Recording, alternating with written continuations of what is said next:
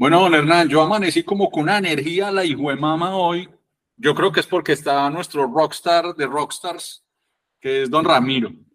Este, ¿cuál es el comentario más común que tenemos en todos los episodios pasados? ¿Que cuándo vuelve Ramiro? ¿Que cuándo vuelve Ramiro? ¿Que Ramiro que cuente esta historia? ¿Que Ramiro que cuente esta otra historia? Pues, pues es, es tan, tan, tan así que este episodio nació de un requerimiento de uno de los, de los que nos siguen en el podcast, y es: necesitamos que Ramiro hable de este tema, por favor, lo más urgente posible.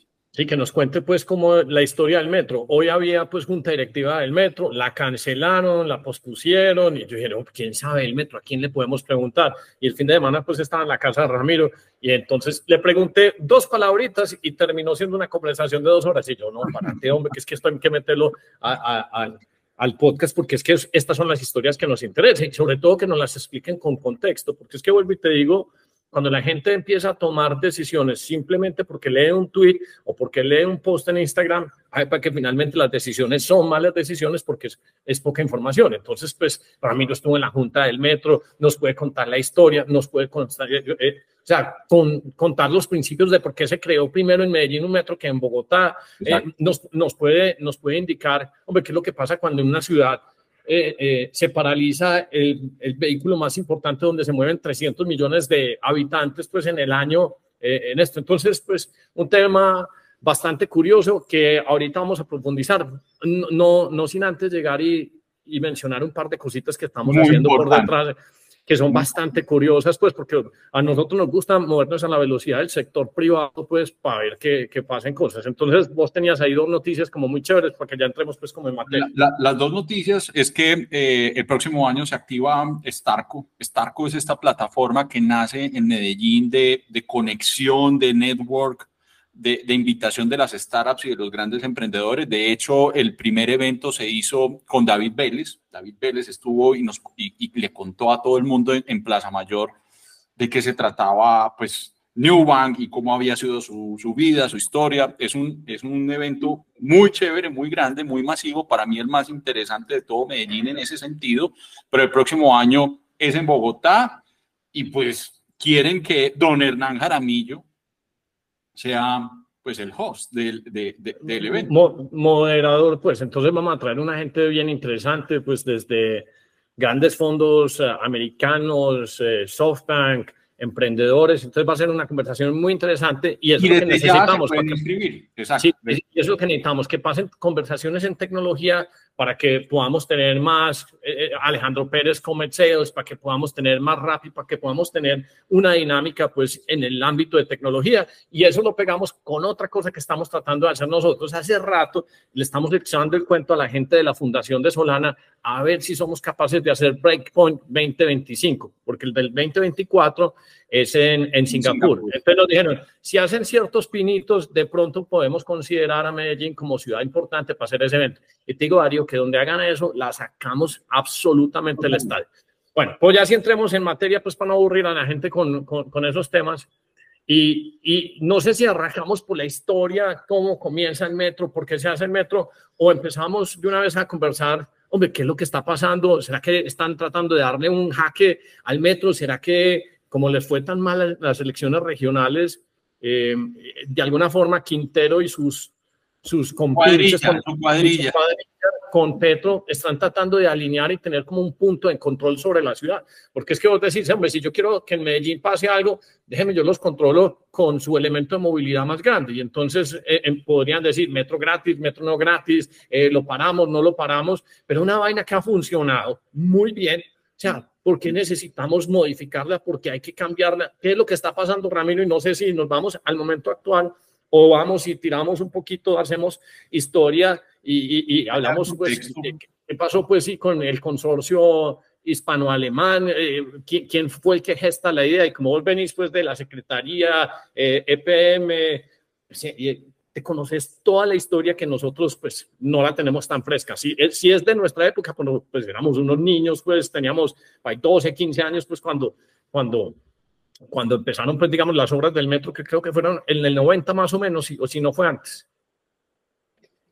Bueno, muy buenos días. Realmente yo soy el más agradecido de estar aquí. porque me da oportunidad pues de tener como una actividad intelectual y de recuerdo y de, y de crear, como tú dices, muy bien un texto.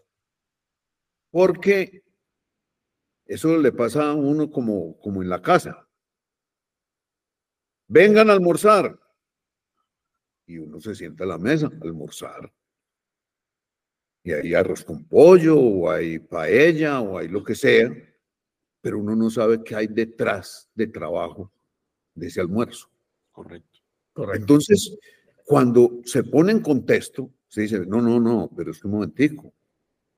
Si, si nosotros fuéramos a mirar cuánta gente trabajó para que ese almuerzo pudiera ser, desde todo punto de vista. Y eso es algo que uno pierde y lo lleva al facilismo. Por eso me parece tan importante lo que ustedes dicen en, en este tipo de reuniones. Hombre, ¿cuál es el contexto de esto? Porque volvemos a, a repetir lo que decíamos quizá en el pasado. Uno conduce un carro mirando siempre hacia adelante, pero de vez en cuando el retrovisor, para saber de dónde viene. Yo creo que cuando se crea en contexto es lo mismo. Estamos poniendo un espejito retrovisor no para retroceder, no para repetir, sino para entender cómo se dieron las cosas y, por supuesto, cómo avanzamos. Máxime, cuando nosotros desde ya hace unos veinte, veinticinco, treinta años estamos viviendo no una era de cambio, sino un cambio de era. Cuando llega la tecnología, cuando llega el Internet, pues lógicamente hay una ruptura, porque la comunicación se hace inmediata. La inmediatez borra todo ese tenerse que trasladar a alguna parte para mirar las cosas. Yo me acuerdo cuando celebraron los quince años de la, de la, de la Internet, vino a, a, a Colombia Vincent Cerf, que fue uno de los creadores de la red. De la red. Sí, del Internet. Porque el, el, el Departamento de Estado de los Estados Unidos los había contratado para mirar cómo se intercomunicaban las oficinas del gobierno y muy, y muy concretamente las militares. Y eso es todo el proceso de ARPA, pues. Exactamente. Entonces, para, para, para poder hacer eso, crearon, crearon la red. Y eh, él, él decía, ustedes, yo no sé, ustedes son muy jóvenes, pero pa, para mí era una frase que, que, que, que decían, eh, que, que se, se decía mucho, que el mundo en una aldea global, y eso me sí. parecía como medio poético, pero esto es real. La inmediatez de todo hace que sea una aldea global. No hay ya una diferenciación en el espacio ni en el tiempo para nosotros conocer inmediatamente y en vivo qué está pasando en cualquier parte del mundo. Eso realmente crea, inclusive intelectualmente, cerebralmente, una, un cambio, inclusive de, de formación de, de neuronas y de, y de caminitos en el cerebro nuevos. Cuando, cuando yo estaba de presidente de la Cámara Colombiana de Informática y Telecomunicaciones, aunque debo reconocer que no sé cómo manejar un computador, pero, pero a mí me tenían no para que manejara computadores, sino para ver cuál era la visión. Les propuse a ellos que hiciéramos una reunión mundial en donde escudriñáramos qué tipo de hombre y de cerebro se está transformando con la red.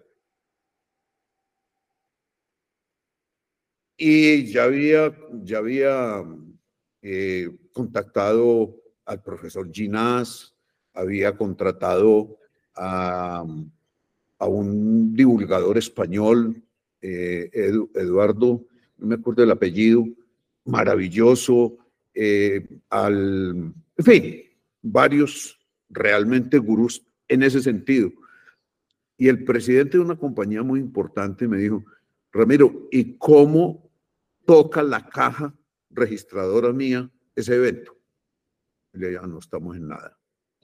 Porque una persona que no es capaz de tener la visión de que todos los jóvenes de aquí en adelante, de ese momento, son sus clientes, son sus consumidores, siquiera que lo mirara así, no, no, no, no está sino en la inmediatez.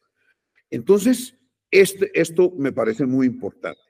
Miren ustedes, remontémonos un poquito a una cosa. Ahora que en, en el preámbulo hablábamos de que cuando uno encuentra las cosas hechas, pues están hechas y entonces critica qué es lo malo que hay, pero no entiende que eso no existía. Eso que el esfuerzo que hubo detrás. Claro. Entonces, yo voy a contar una anécdota que me pasó eh, cuando estaban las manifestaciones de, de, de la primera línea y hicieron... Recuerdan ustedes todas las manifestaciones en las ciudades y todo eso hace muy poco. Yo, yo, suelo, eh, yo suelo bajar del Retiro y parqueo mi carro para hacer las vueltas en Medellín. Primero, porque no sé manejar en Medellín. Y segundo, porque es muy, muy, uno, no tiene uno dónde dejar los parqueaderos. Entonces, siempre lo dejo en un, al lado de la tienda del vino. Ahí dejo mi carro y cojo taxi. Y hablo con los taxistas. Porque los taxistas son el termómetro de lo que pasa en la ciudad. Eso, ahí, eso, ha, sido, eso ha sido una constante desde que hay taxis. Sí. Si uno quiere saber qué pasa en la calle, es con, con ellos. Claro. Porque primero montan a la gente de todos los niveles y oyen todas las conversaciones. Entonces, ellos saben. Muy bien, entonces le pregunté a un taxista, de, tal vez de Tasbernal, le digo, hombre, bueno, ¿y cómo les ha ido aquí pues con estas manifestaciones y con el cierre de las vías? Yo, no, pues aquí afortunadamente por el poblado ya no volvieron, dos veces nos molestaron, pero no vuelven por aquí. Eh, y yo le digo, ¿usted qué opina? No, que eso es una sinvergüenzada.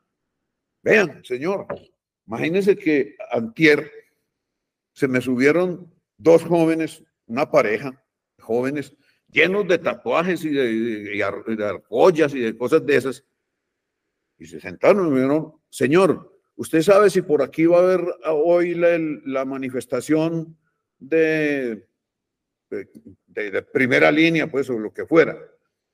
Y él dijo, no, no, es que yo, yo, no, yo de eso no sé, ni me interesa saber. Y él dijo, ah, entonces es que usted no está de acuerdo. Y lo ve, amigo, ¿cuántos años tiene usted? No, yo tengo diecinueve. Y le digo, entonces, usted no tiene derecho a hablar. Dígame una cosa. ¿Qué, ¿En qué trabaja usted? ¿Qué impuestos paga?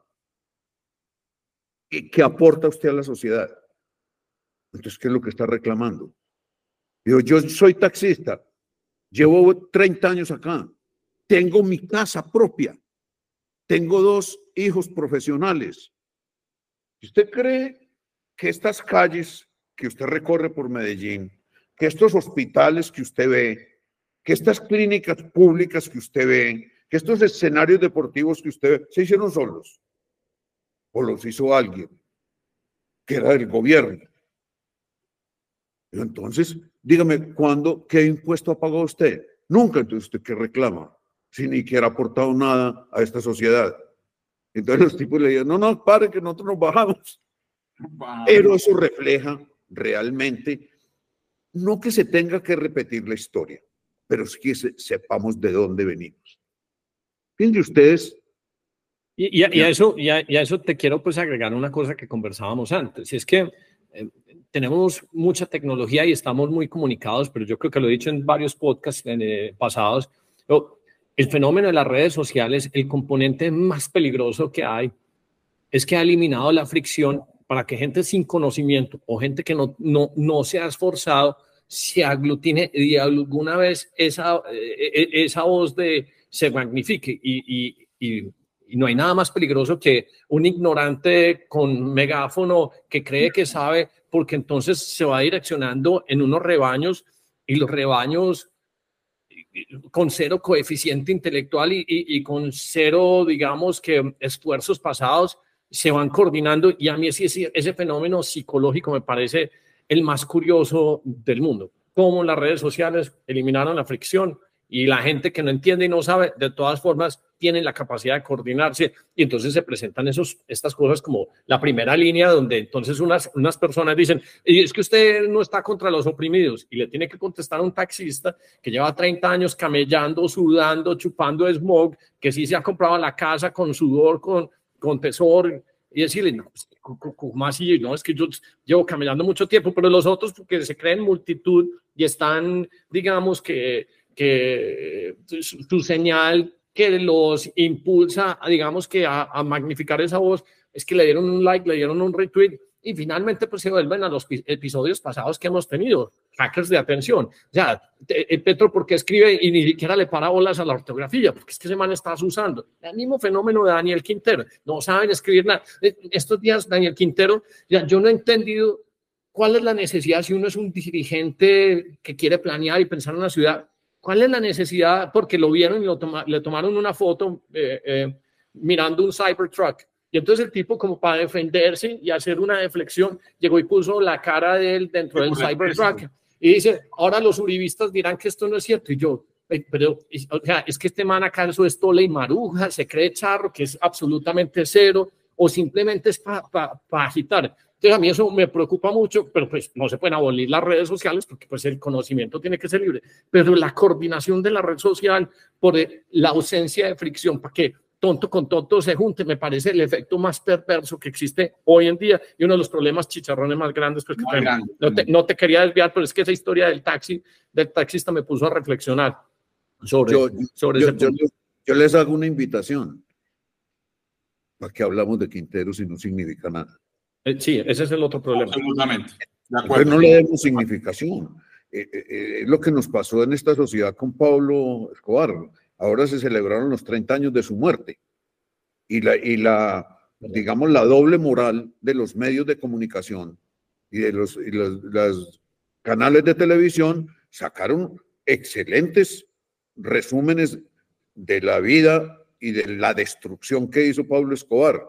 Pero a renglón seguido viene el, el, el programa como de sin teta no hay paraíso y, de, y entonces magnifican al hombre que se muere en la última escena, pero que le dio a los grupos vulnerables la idea de qué es lo que se puede hacer. Y, y entonces yo, yo digo que no le demos ninguna importancia a Quintero, ni le retituemos ni nada, y se enloquece, más, más de lo que está. Sí, se enloquece, pero bueno, sí. Mire, absolutamente. Miren ustedes una cosa muy importante. Eh, me perdonan quienes no son antioqueños, pero, pero es que tenemos, estamos hablando del metro. Vamos a hablar del metro. Antioquia, pues es como la, la, las montañas más inhóspitas de Colombia. Eso somos los antioqueños. Por eso nos llaman los montañeros. Y Medellín queda en el Valle de la Aburrá, que es un valle longitudinal relativamente estrecho y que tiene nueve, diez municipios, digamos ya, eh, juntos. Esta, a nosotros nos, nos critican, con alguna razón, que es que nosotros no salimos de las montañas y que nosotros nos miramos solo a nosotros mismos y que cuando uno se mira a uno mismo no se ve el ombligo. Sin embargo, es falta de conocimiento de la historia. ¿Por qué, con el gran contrasentido del mundo, Medellín fue la ciudad industrial de Colombia? Asiento de siderúrgicas, asiento de las tres grandes textileras. Aquí nació la Andi, con el desarrollo de la banca que se inició aquí. En fin, una ciudad que queda a quinientos metros del mar, metido entre montañas, eso no tiene lógica, por eso ya no somos la ciudad industrial. La ciudad industrial debería haber sido Barranquilla o Cartagena, para tener el puerto ahí. ¿Por qué? Por los empresarios y los gestores que había aquí.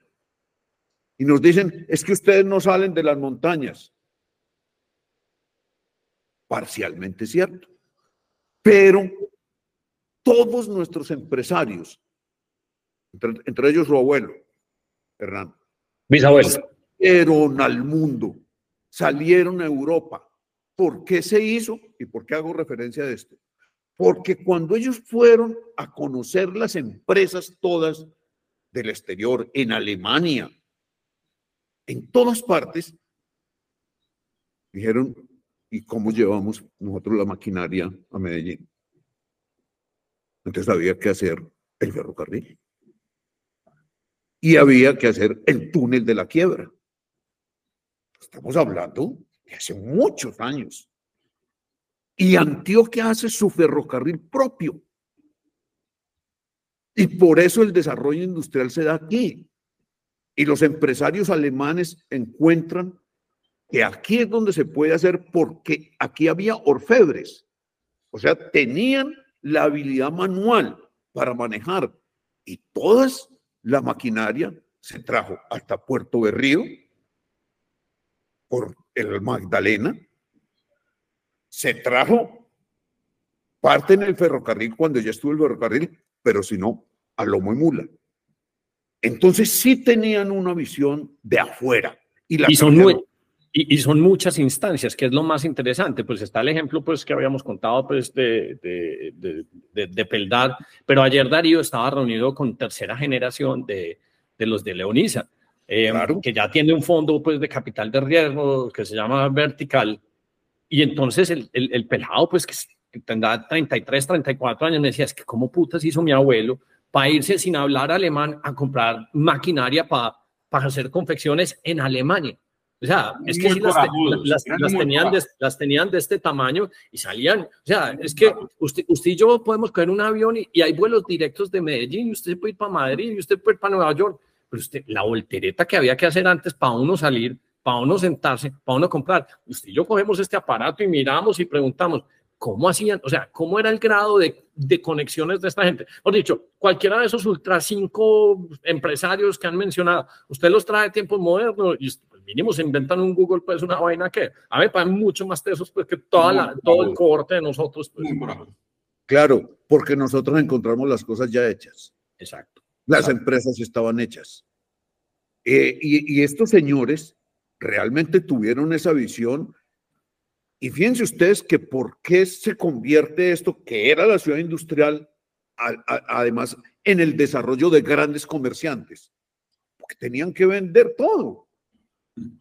Vino la arriería, no solamente para llevar los productos agrícolas y los productos, lo que se producía aquí, sino además conquistando, digámoslo así, o fundando pueblos. La gran Antioquia, de los pueblos que están alrededor nuestro, de los departamentos, nacen es de la arriería. Entonces sí había una visión hacia afuera, exitosa.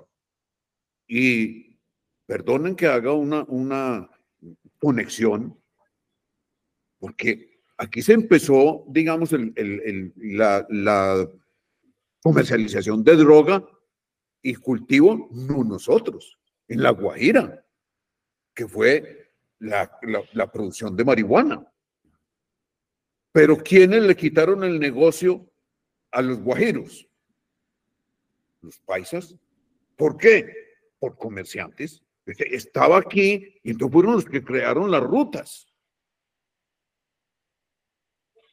Ese, sí, sí. ese digamos, desgraciadamente, para una cosa que después derivó en lo de la cocaína, en donde aquí no, no, se, no se refinaba. Yo les conté, Pablo Escobar me decía, es que yo no, yo no he refinado un solo, yo no tengo ningún laboratorio.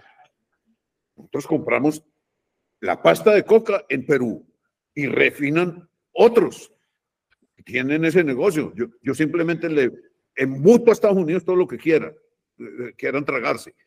Entonces, sí hay una historia de una formación, digamos, y de una visión hacia afuera. Hacia afuera, no solo del país, para traer, como decía ahora Hernán, la maquinaria, sino para eh, en, en el mismo territorio colombiano crear y fundar pueblos, en fin, y expandirse. Pero eso le dio necesidad de crear el ferrocarril de Antioquia, que lo hicieron los antioqueños con plata de acá, no del gobierno nacional. Aquí nació el sistema de valorización.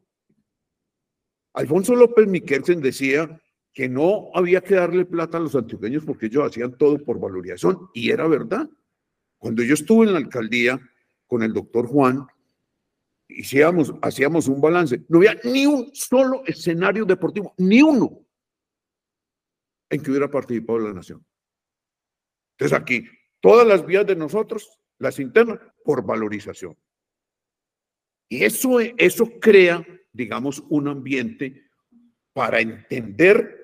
Que, creo, que, creo que nos toca profundizar un poquito más que es valorización, o sea, valorización es que terminamos, o sea, porque, y también por eso es el sentimiento, digamos, tanto de pertenencia, es que cuando uno todo lo paga, entonces de uno, cuando, mejor dicho, cuando uno paga las cosas, uno las cuida. Uno las cuida. Sí, por valorización es, si vamos a hacer la avenida oriental, esa avenida oriental, que a mí me parece pues que cometimos un error de dividir la ciudad así. Porque uno de los problemas de esos es que nosotros hemos cambiado a Medellín cada quince o veinte años. Sí. Si yo, yo digo que es un pecado mortal no haber conservado nada de la historia. Total. De, de, Total. De, porque es que es desligarse de, de, una, de una cosa que fue y que culturalmente tiene un sentido. Pero bueno, se dio, así somos los paisas. Y entonces, para decirlo de valorización, si, si a mí me van a hacer una vía y eso favorece mis terrenos, pues hombre, como eso le va a valorizar sus terrenos, usted debe pagar algo. Y así hemos hecho todo. Entonces, el gobierno nacional, con Antioquia se queda muy tranquilo, algunos de esos países como creen los berracos, entonces que hagan las cosas. Ese ha sido uno de los problemas. Entonces, nace el ferrocarril de Antioquia, lo hacemos el ferrocarril de Antioquia.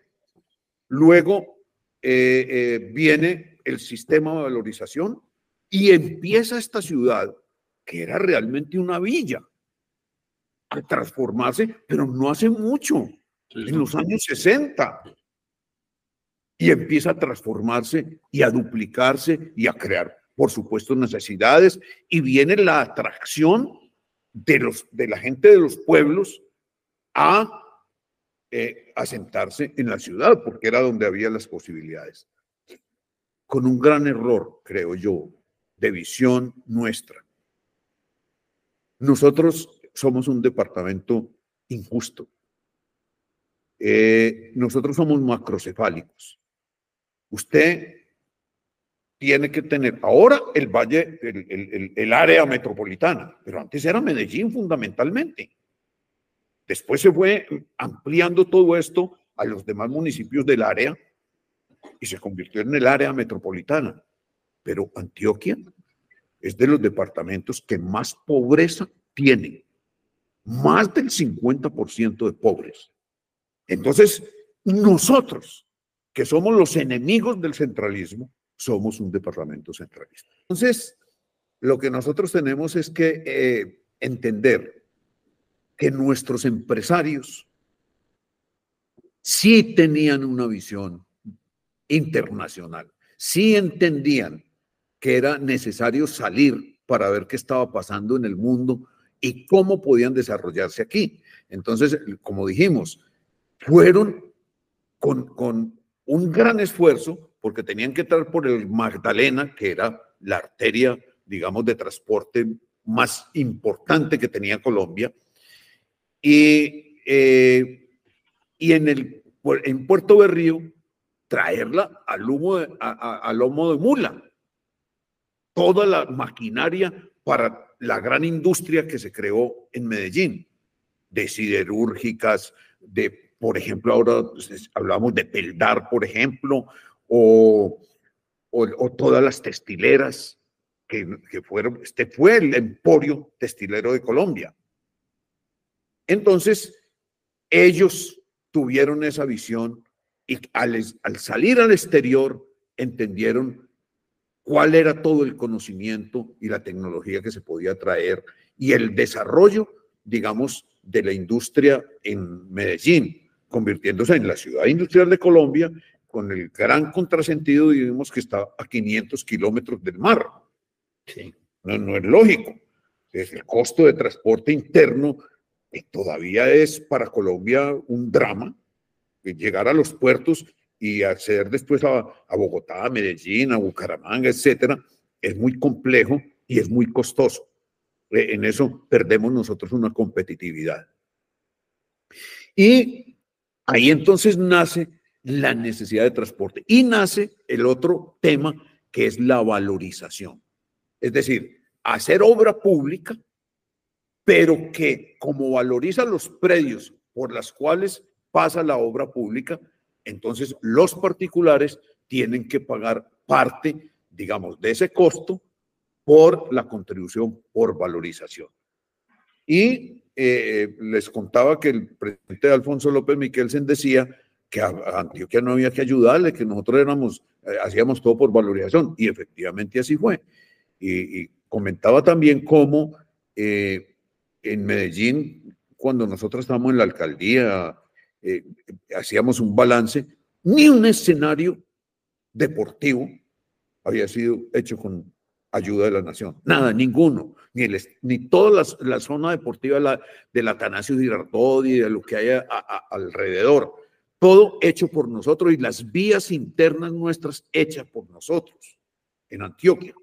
Oíste, Ramiro, es que vos vas contando historias y uno se va imaginando, pues, cuentos que me has contado desde antes, pero eso que parece como tan sencillo, que, que a lomo de mula, que, que, que así movían la carga, y eso era teso en los mil ochocientos y al principio de mil novecientos, pero hay un ejemplo, pues, de, de, de una compañía que vos asesorás, donde el tipo puso líneas eléctricas en México y se ganaba los contratos y las licitaciones, que dijo, no, es que yo con mula soy capaz de poner todas esas torres eléctricas en México.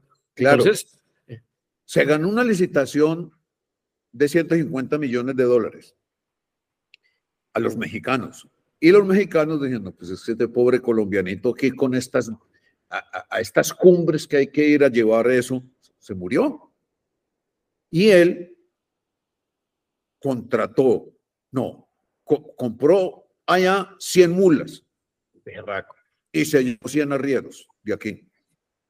Y todo el cemento y todo el hierro lo subieron al lomo de mula. Y, y lo digo porque yo vi el, el, el, el, como el, el video O que, que tomó el B I D, porque el, el Banco Interamericano de Desarrollo eh, financiaba eso, y le pareció pues una cosa inusitada. Entonces, todas las, lo, toda la infraestructura sub, se subió al lomo de mula con arrieros antioqueños y mulas de, de, de México. Y la tendida de las redes en helicóptero. Eso fue hace quince o veinte años, ¿cierto? ¿O más? Sí, un poquito más. Y Más, más, sí, por ahí veinte años. Y inclusive perdieron un helicóptero, que se, se cayó un helicóptero en, en esa, pero, pero eso es inusitado. Y así es como las han tendido aquí. Miren las torres de energía cuando pasa uno por las montañas. Es impresionante. No, es que, es que realmente desarrollar, y sobre todo el departamento de Antioquia, desarrollarlo es muy complejo. De manera que nace el ferrocarril, nace la valorización y empiezan desde el setenta a pensar con el, ya la expansión de Medellín, el crecimiento de los municipios aledaños en el tren, en, en el transporte masivo. Así que era el transporte masivo del Valle de Aburrá. Así nació la empresa eh, en los años finales del setenta, digámoslo así. Eh, y empezaron a pensar en, en el metro, en el transporte masivo del Valle de Aburrá. Y vienen varios hitos, pues se aprueba, digamos, se crea la empresa y llega al gobierno el presidente Belisario Betancur. Y el alcalde de la ciudad era Álvaro Uribe Vélez, de veintinueve años. Yo era su secretario de Educación. Y, y bueno, era secretario de Educación, Cultura y Recreación. Yo ejercí la última. Entonces, la recreación. Entonces, tuvimos un desayuno en el Hotel Intercontinental con el presidente Betancur, antioqueño. Y Álvaro le planteó la necesidad de que el gobierno se metiera a apoyar el metro. Y el presidente dijo, va el metro. Pero la idea original del metro, ¿de quién fue? No, eso es un grupo de... de okay. Aquí los antioqueños... Hay una cosa... Unificaron un grupo y dijeron, necesitamos organizar esto. Pero miren, el secreto, el secreto para mí del desarrollo de Antioquia fue la conjunción de voluntades entre el sector privado, el sector público y el sector universitario. Okay. Eh, esa, esa trilogía que se rompió con, con esta concepción de que los empresarios son unos ladrones y unos explotadores y unos negreros. Sí, nosotros. Y, y ahí vamos ahora a tocar lo, lo que quieren del metro, porque ya lo, lo anunció ahí muy bien Hernán. Si es que yo quiero tomármela para decir, aquí nadie paga, es acabar el metro, cuando nosotros tenemos la cultura de pagarlo. De pagar. Pero la gente... Y estamos creando la cultura de que... Mira, que, mira, mira qué dinámica, mira qué dinámica tan berraca y la gente no entiende y entonces se van al argumento populista. Es que nosotros estamos acostumbrados a pagar por ahorrar. Es que gratis, pues las cosas gratis son muy bacanas, pero a mí personalmente no me gustan, pues, porque es que entonces no les tenés aprecio. Y entonces van a... Esta vaina funcionando hace no sé cuántos años y no, volvámoslo gratis. Esa pendejada se vuelve nada. Al que nada le cuesta, hagámoslo fiesta. Claro.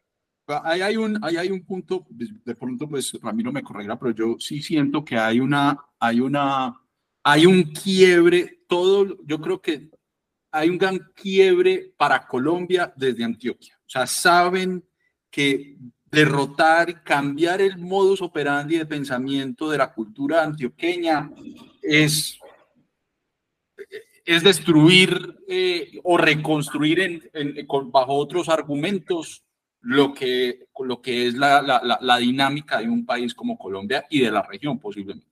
Sobre todo, sobre todo con esa conjunción de lo público y lo privado, porque nosotros no podemos desconocer que en las otras regiones nacieron grupos económicos importantes. Sí. Y, y, y, y lógicamente, viendo este auge de Antioquia, en donde... pues los presidentes decían, el eje político del país pasa por, por Antioquia, porque era, digamos, esa, esa, esa potencia. Y ustedes lo anunciaron ahora. ¿Cómo es posible que Medellín tenga un tren metropolitano, un, un transporte masivo, primero que la capital? Que, la que capital, funciona, porque que, ha funcionado durante treinta años, es eficiente, claro. Está dentro, crece, está bien administrado, es ejemplo del mundo. Claro. Entonces, eh, pero era, era para que dijéramos, ¿por qué se da aquí? Pero también los antioqueños tenemos que entender que ese, ese digamos, auge antioqueño empresarial, arriero, que llevó, digamos, el desarrollo a, a muchas regiones del país, pero so, sobre todo la gran Antioquia, que es todo, todo el eje cafetero, creaba también una, una posibilidad de comercialización. Y por eso aquí florece también la comercialización de la droga. Entonces, nosotros empezamos un, un declive, digamos, o una angustia cuando realmente...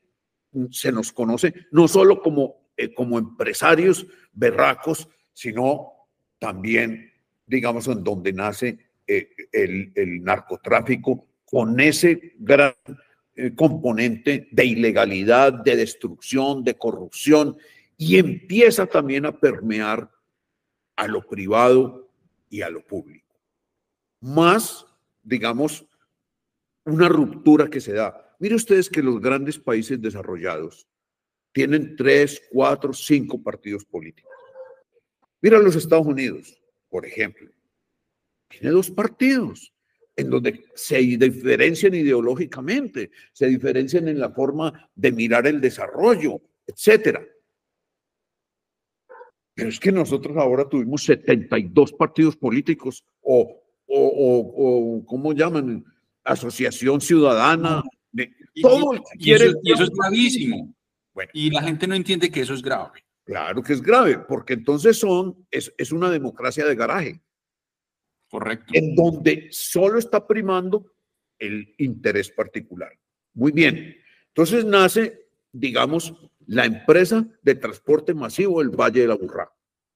Y empieza a ver cómo se financia y cómo el gobierno va a Nacional también a participar. Ya con, con, con Betancur, que dice, sí, viene una ley que es la trescientos diez de mil novecientos noventa y seis, que es la ley de metros. Ya nosotros estábamos con el metro. Ya nos, Antioquia había dicho, sí se puede, con grandes dificultades como vamos a ver ahora, pero sí se puede. Y viene la ley de metros. Y la ley de metros dice, la nación aportará el setenta por ciento y la región el treinta por ciento. Y así se han desarrollado todos los sistemas masivos de Cali, de Bucaramanga, de Barranquilla, de Cartagena. La nación poniendo el setenta por ciento y la región el treinta por ciento. Pero el artículo que trae esa misma ley dice, en el caso de Medellín, seguirá poniendo Medellín, digo Antioquia, el sesenta por ciento y la nación el treinta por ciento. Como, usted, como quien dice, a ustedes que no les da pereza trabajar y ahorrar, ustedes paguen todo. A, a ustedes los castigamos por eficientes. Esto es realmente una injusticia. Bueno para las regiones, y eso está bien, que ayude el gobierno nacional al desarrollo de eso, pero una discriminación. Miren. Ramiro, los... perdón. ¿Y, sí. esa ley, ¿Y esa ley quién la aprobó? ¿O eso... Uno, el, congreso, el Congreso. Primero hubo un COMPES, que es, es el, el Consejo de Política Económica y Social, que se la aprueban los ministros es, es un, y el gobierno nacional, y se convierte en una política pública. Ahí, digamos, nos dieron el visto bueno para el, el, el metro de Medellín, y eso fue muy importante, es el aporte de la nación, con un aporte de la nación, pero del treinta por ciento. Y eso, como nos, nos avalaban los créditos internacionales, por eso ya la conformación del, del metro de Medellín, el gobierno nacional tiene mayoría en la Junta. Porque lógicamente esa, ese crédito externo impacta, digamos, el cupo que va teniendo Colombia para la deuda. De manera que ese es, ahí es donde nos encajonan. Y nosotros... Nos, abrochan, nos abrocharon con el crédito, o sea, con la, con la capacidad de endeudamiento del país, nos abrocharon con el crédito y por eso, a pesar de que nos tocó hacer sesenta y tanto... Deberíamos eh, ser, en la Junta sí, deberíamos claro. ser sesenta y treinta, sí, claro. digámoslo así. Claro. Pero, pero miren ustedes... Perdón, Ramiro, sigo interrumpiendo. ¿Y esta ley sigue vigente? Sí, claro. O sea, si el metro quiere, si el metro quiere crecer, quiere expandirse... No. Medellín ha costeado el cien por ciento de la construcción. Eso fue para construir dos líneas, las iniciales. Las otras líneas, que son seis, las ha construido, no, no, construcción de seis líneas de metrocable, que fue otra idea novedosísima en el mundo. Muy, Usar... Muy. No para el, para el turismo, sino para el transporte público.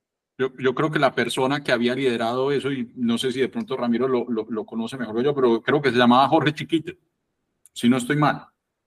Eh, no, es que, es que eh, hay varios empresarios.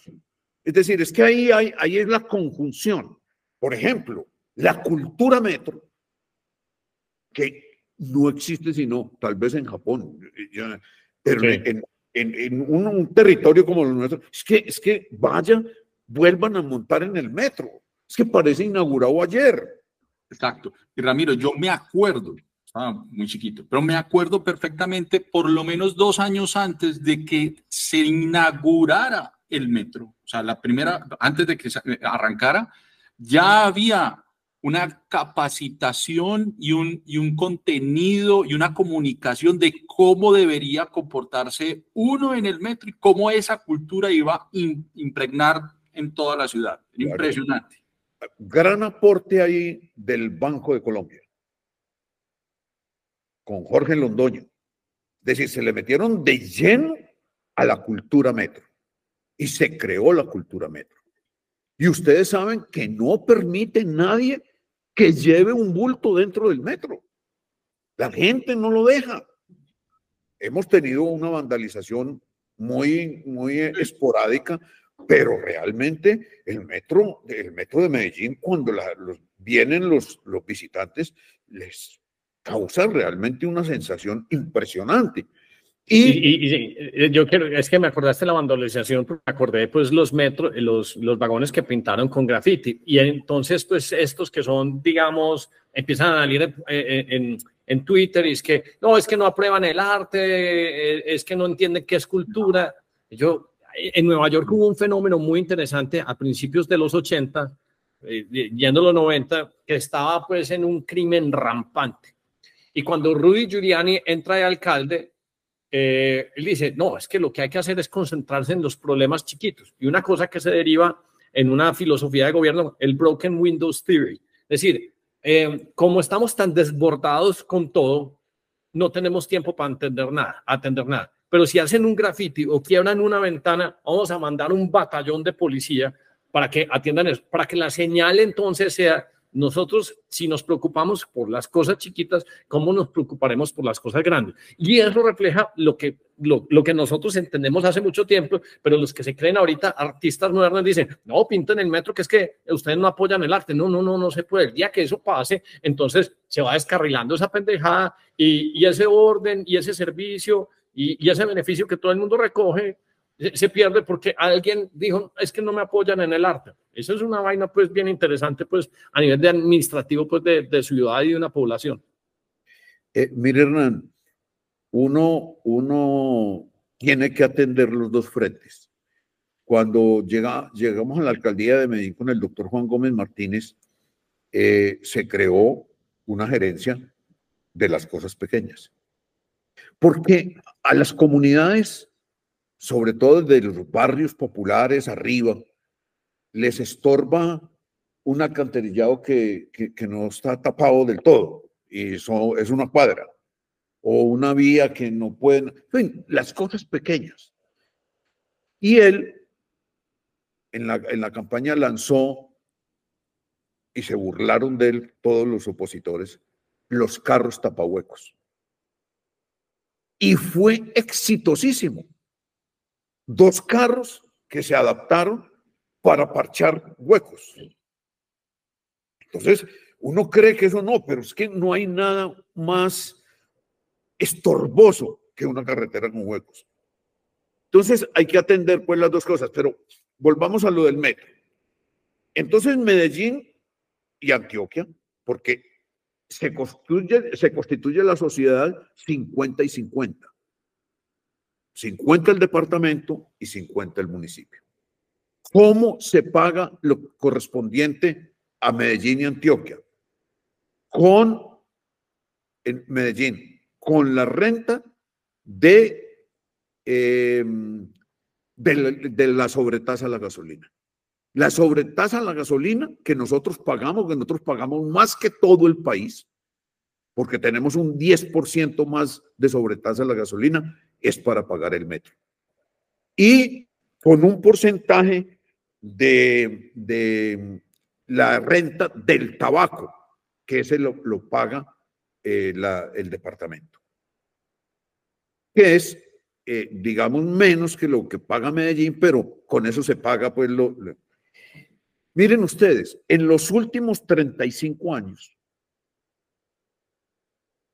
me, eh, la región ha pagado trece punto tres billones, con B, billones de pesos para construir las once líneas y setenta y seis kilómetros que fue de, de, de, de metro. trece punto tres billones de pesos.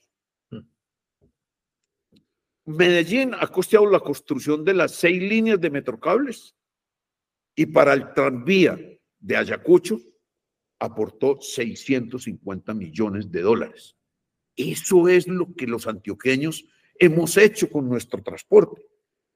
Entonces, lógicamente, eh, eh, uno renegocia con, con el gobierno los plazos, porque se ve agotado de pronto, digamos, la región para pagar, y entonces hay que ampliar el plazo. Es una negociación con el Estado. El, el metro ha tenido algunas vicisitudes. Primero, estuvo parado mucho tiempo, como siete años. El costo, el costo del metro, para que la gente tenga también ese concepto, fue de dos mil ciento setenta y cuatro millones de dólares, de los cuales mil nueve realmente costó la obra del metro. mil cuatro es el costo de la infraestructura.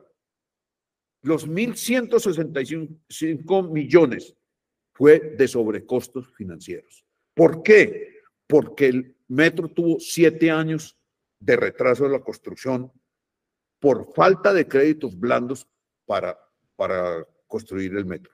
Y porque el gobierno del señor Barco paralizó la obra del metro durante tres años. Pero lógicamente, ustedes que son empresarios, las deudas con los bancos seguían contando. Entonces, eso fue lo que nos costó, porque aquí le dicen a uno, es que el metro de Medellín tuvo un sobrecosto. Pues claro. No, ¿y quién nos iba a prestar en esa época que era puro pues, narcotráfico, es... país fallido, embajada americana, triple alianza? Y Medellín. Y, y, y Medellín, pues, ¿a quién le prestan plata? Pues. No, y, y un gobierno enemigo. Mm. Entonces, llega, digamos, llega el, el gobierno, se destraba cuando sale Barco del, del, de, la, de la presidencia. Eh, ya nosotros estaríamos, estábamos en, en, en la gobernación y el, el metro, ah no, no en, eh, eso lo, lo destraban, lo destraban en el gobierno de, de en el gobierno de Gaviria. noventas. Sí, entonces nosotros ya estábamos en la gobernación. Pero antes de posesionarnos, de posesionarse el, el gobernador Juan Gómez, le tocó el inicio y le tocó la, la reanudación del metro, porque se había declarado la caducidad del contrato por parte del gobierno de Gilberto Echeverri. Y se vencía, digamos, para definir si se paralizaba de una vez y se ratificaba la, la, eh, eh, esa medida. El, el veintiséis de diciembre, y el gobernador Juan llegaba a la gobernación el primero de enero, o sea que iba a llegar con el metro paralizado y seguramente fallido, porque lógicamente reanudar todas las conversaciones y las negociaciones era muy complejo.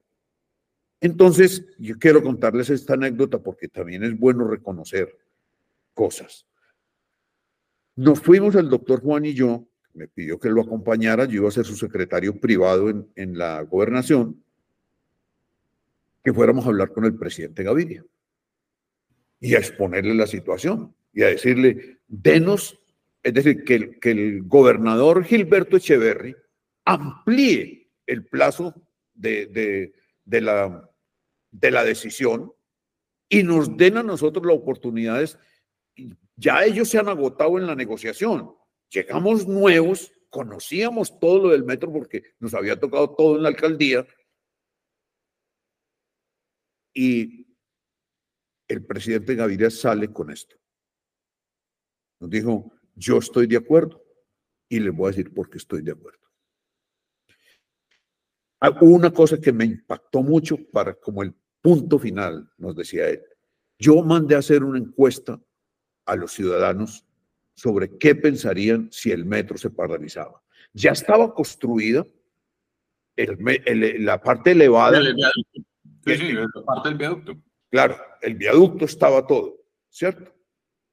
Entonces digo, un señor en la respuesta dijo que dejar ese viaducto sin metro era como tener un cadáver de un familiar toda la vida en la sala de la casa.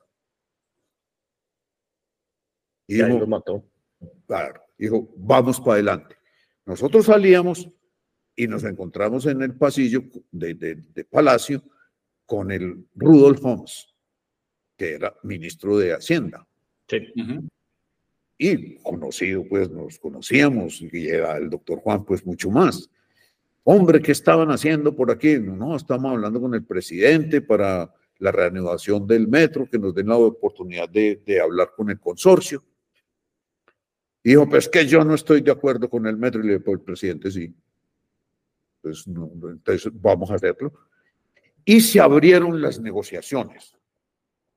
Y una fortuna que tuve yo, me, me, yo acompañaba, me pidió, el, el, el, me nombró el gobernador que acompañara a los directivos del metro eh, eh, en, en esas conversaciones con el consorcio, en Alemania y en, y en España. Y realmente logramos es un acuerdo de reanudación de las obras. Y se salvó el metro.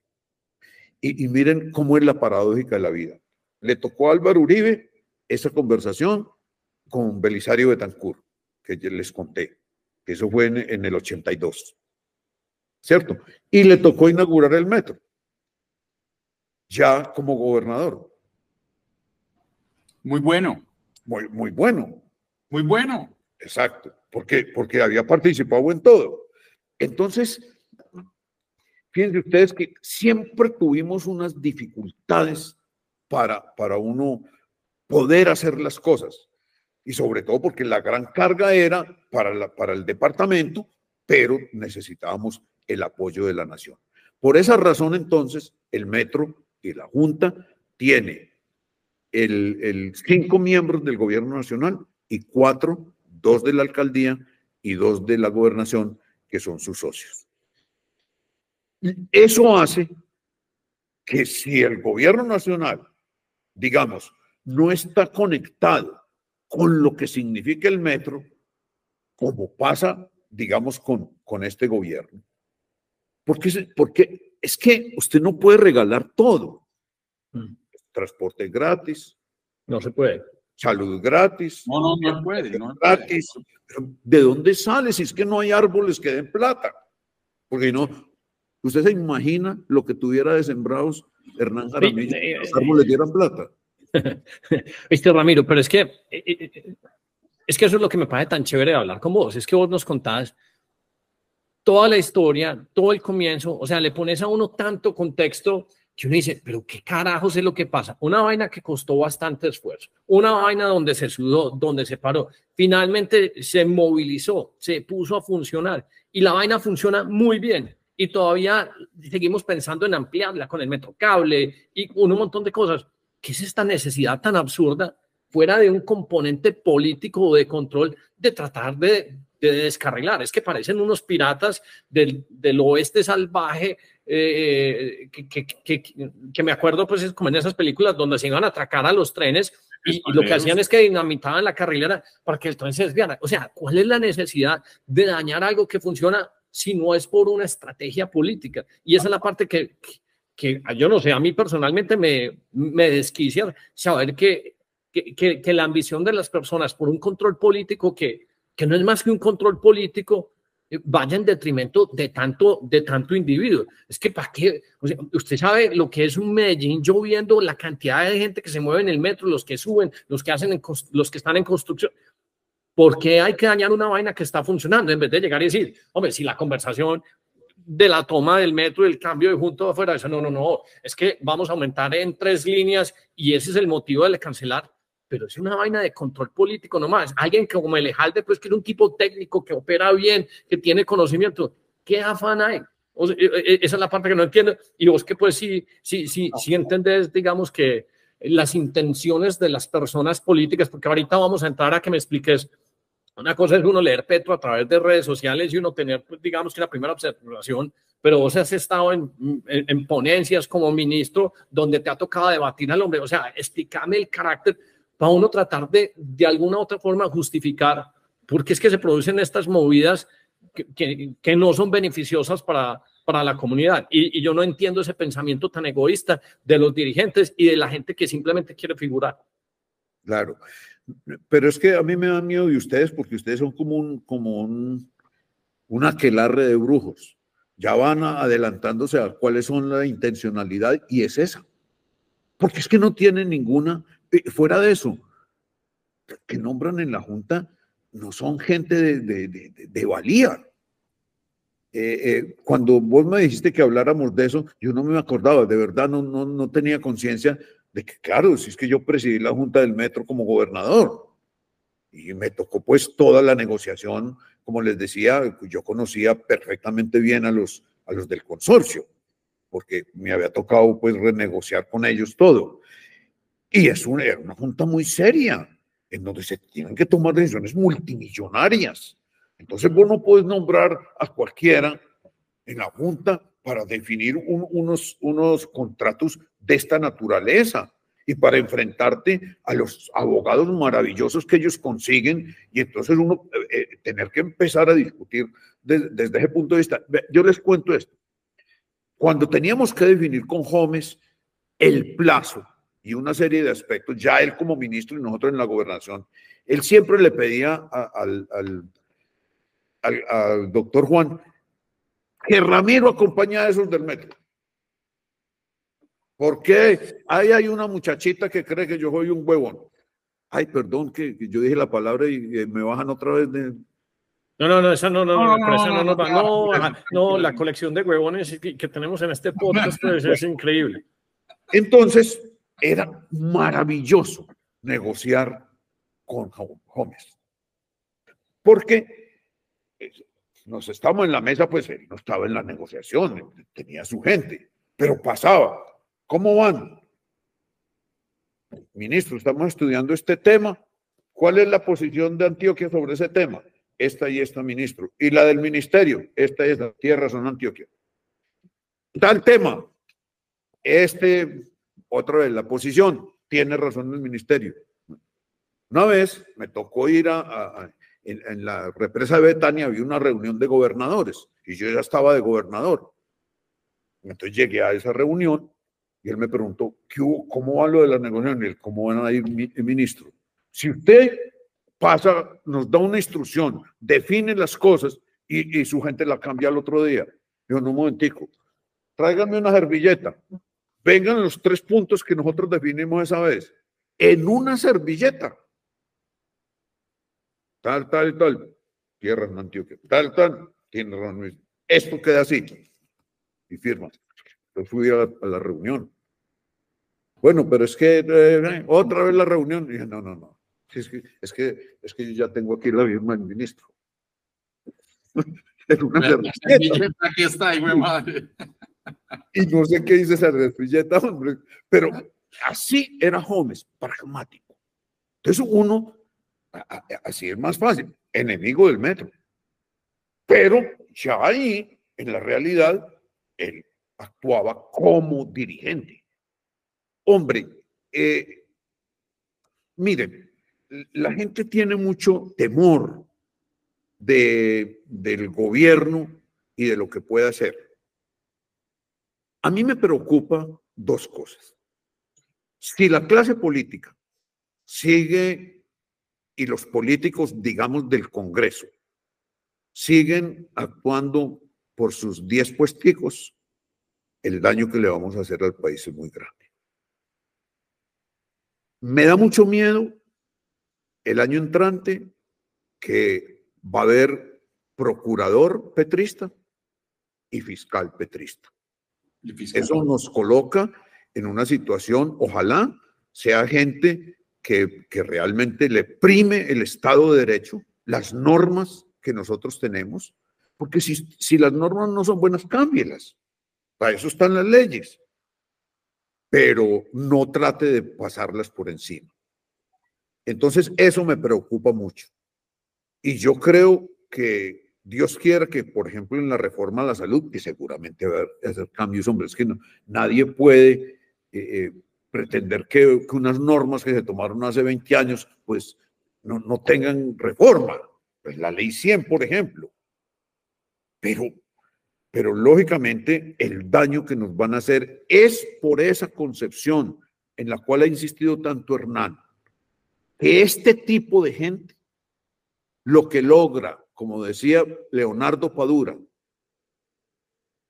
que el socialismo cubano lo que había logrado era una pobreza equitativa y generalizada. Sí. Ese es el gran problema. Porque entonces nosotros, digamos, con esa concepción sobre el, sobre el sector privado, sobre, es que como un presidente dice que es que esos son esclavistas. No, no. no Ellos no tienen empleados, sino que tienen esclavos. Y que entonces hay, es decir, óiganle toda la parafernalia de, de discurso. Y es absurda. Y es incitadora. Es que él no, él no es presidente, él sigue siendo un miembro del eme diecinueve. Total, absolutamente. Entonces, en lo del metro, afortunadamente, digamos, por lo menos por ahora, esa, esa rebeldía que se dio aquí ante una cosa tan absurda como un, un, un alcalde encargado que ejerce, pues lógicamente, cita el... que no es el que cita las reuniones de junta, sino que es el presidente de la junta, que es el gobernador, a una reunión extraordinaria, para inclusive para cambiar los perfiles. Es que, es que fuera de eso, a, a mí, a mí, eh, a mí, eh, yo les cuento ahora esa anécdota. El problema no es que a uno le pongan cuernos, hombre, sino que le cuelguen la ropa ahí. Sí, claro. Sí, sí, sí. Entonces, este... citan y, y, y se delatan de tal manera que, que además está el cambio de perfiles. Pues claro, va a poder nombrar a cualquiera. Eso es lo que nosotros tenemos que escudriñar, Hernán. No es la, la oposición hirsuta a, a un gobernante, sino quién es ese gobernante, cuál es el discurso, porque es que él hace un discurso que le llega a la gente que quiere que la mesa esté servida para poder comer, que no necesite trabajar. Entonces, eso la gente le creyó. Y miren cómo tuercen. Es que para, para un presidente que en los estadios, en, todo, en todos los escenarios públicos, griten fuera Petro. Y entonces él, él dice, jajaja. Ja, ja. Dice, eso fue contra mi hija y eran unos pocos. Es decir, a, ahora cuando analicemos a Petro, vamos a ver qué, qué es lo que le pasa. Pero el metro, y este yo puedo ser, creo que debe ser el mensaje nuestro, hay que defenderlo. Primero, porque ha funcionado. Sí, claro. Porque no se lo han robado. Porque, se lo, porque presta un excelente servicio, con las dificultades propias de, de todo transporte. De un negocio. Claro. Del negocio. No, y uno no le puede controlar el sustento a la gente, pues uno llegará a decir, lo voy a parar, porque sí, pues es que se, vuelven, se mueven trescientos millones de personas pues al año en esa vaina. Entonces uno no puede empezar a dictar política con ese control, ¿no? Y entonces, ¿dónde está la, la, la, pues, la, la libertad de, de, de, de trabajo? Es como, es como con una, se parece como una mini Gestapo, pero... pero digamos que la miel es, te va a dar gratis todo esto, pero es un, es un elemento de control muy berraco, donde el juego es hacer víctima, donde el juego es enfrentar eh, la gente que se levanta y trabaja. A mí me parece que lo hemos dicho, yo lo aprendí pues, de Juan Mario Giraldo, o sea, este podcast multiplicado por cinco y todo el mundo, así sea exponiendo sin tener full conocimiento, Su, su opinión, arriesgarse a que uno lo malinterpreten, como muchas veces nos escriben, no, es que ustedes eh, nunca han trabajado, se la dieron toda, y nosotros no hemos hecho sino moler, inventarnos negocios, quebrarnos. Es más, el episodio de hoy se, se iba a llamar, pues lo que pasa es que vos sos pues, de mucha más audiencia, pero hoy vamos a hacer un episodio de los miedos y los fracasos que nos ha tocado. O sea, nos hemos quebrado más veces que un bulto de canela, pues entonces... Pero eso vale la pena. Eso vale sí. la pena porque, porque yo creo que la gente tiene que entender que personas de carne y hueso estamos metidos en lo público, en lo privado, en, la, en lo personal de, de sus empresitas, y tiene una historia. Entonces, confronten la historia, pero hay una cosa muy importante. Hay que cambiar, hay que mirar para adelante.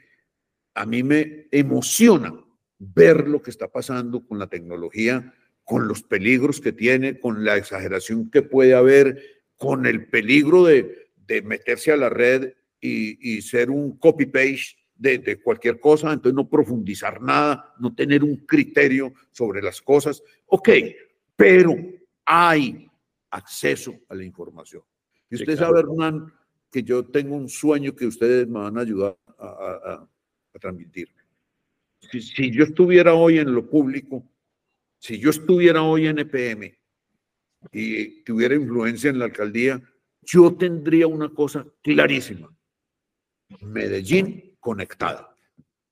Ah, pero es que lo dijimos nosotros en el episodio pasado, cómo transformar el, digamos que el Producto Interno Bruto de Medellín son cuarenta y cinco, cómo multiplicarlo por diez. Entonces muchas de las ideas eran, hombre, Starlink en Medellín, cómo lo volvemos la ciudad eh, anti-envejecimiento, cómo lo hacemos un sandbox de, de desarrollo para que veamos carros autónomos, para que empecemos a ver experimentos eh, en eh, compañías de cripto, cómo nos traemos a los grandes, eh, a, a los Binance o al Coinbase, cómo hacemos eventos de Solana. O sea, meterse la eh, eh, distrito de capital, no sé cuál nombre, pero uno llegaría a decir diseño de alto turme, que todo hecho acá. No, nosotros sí tenemos bastantes sueños y ese fue un episodio muy bacano que hicimos creo que hace dos semanas con Gustavo Villa, y ha tenido como bastante acogida y la gente está muy interesada y, y, y se parece un poquito a lo que, pues, lo, lo que vos mencionabas de los arrieros y los que pensaron y crearon el ferrocarril y digo, no, es que esta vaina necesita un metro porque es que si no, ¿cómo se va a mover el transporte? ¿Cómo se va a mover la gente?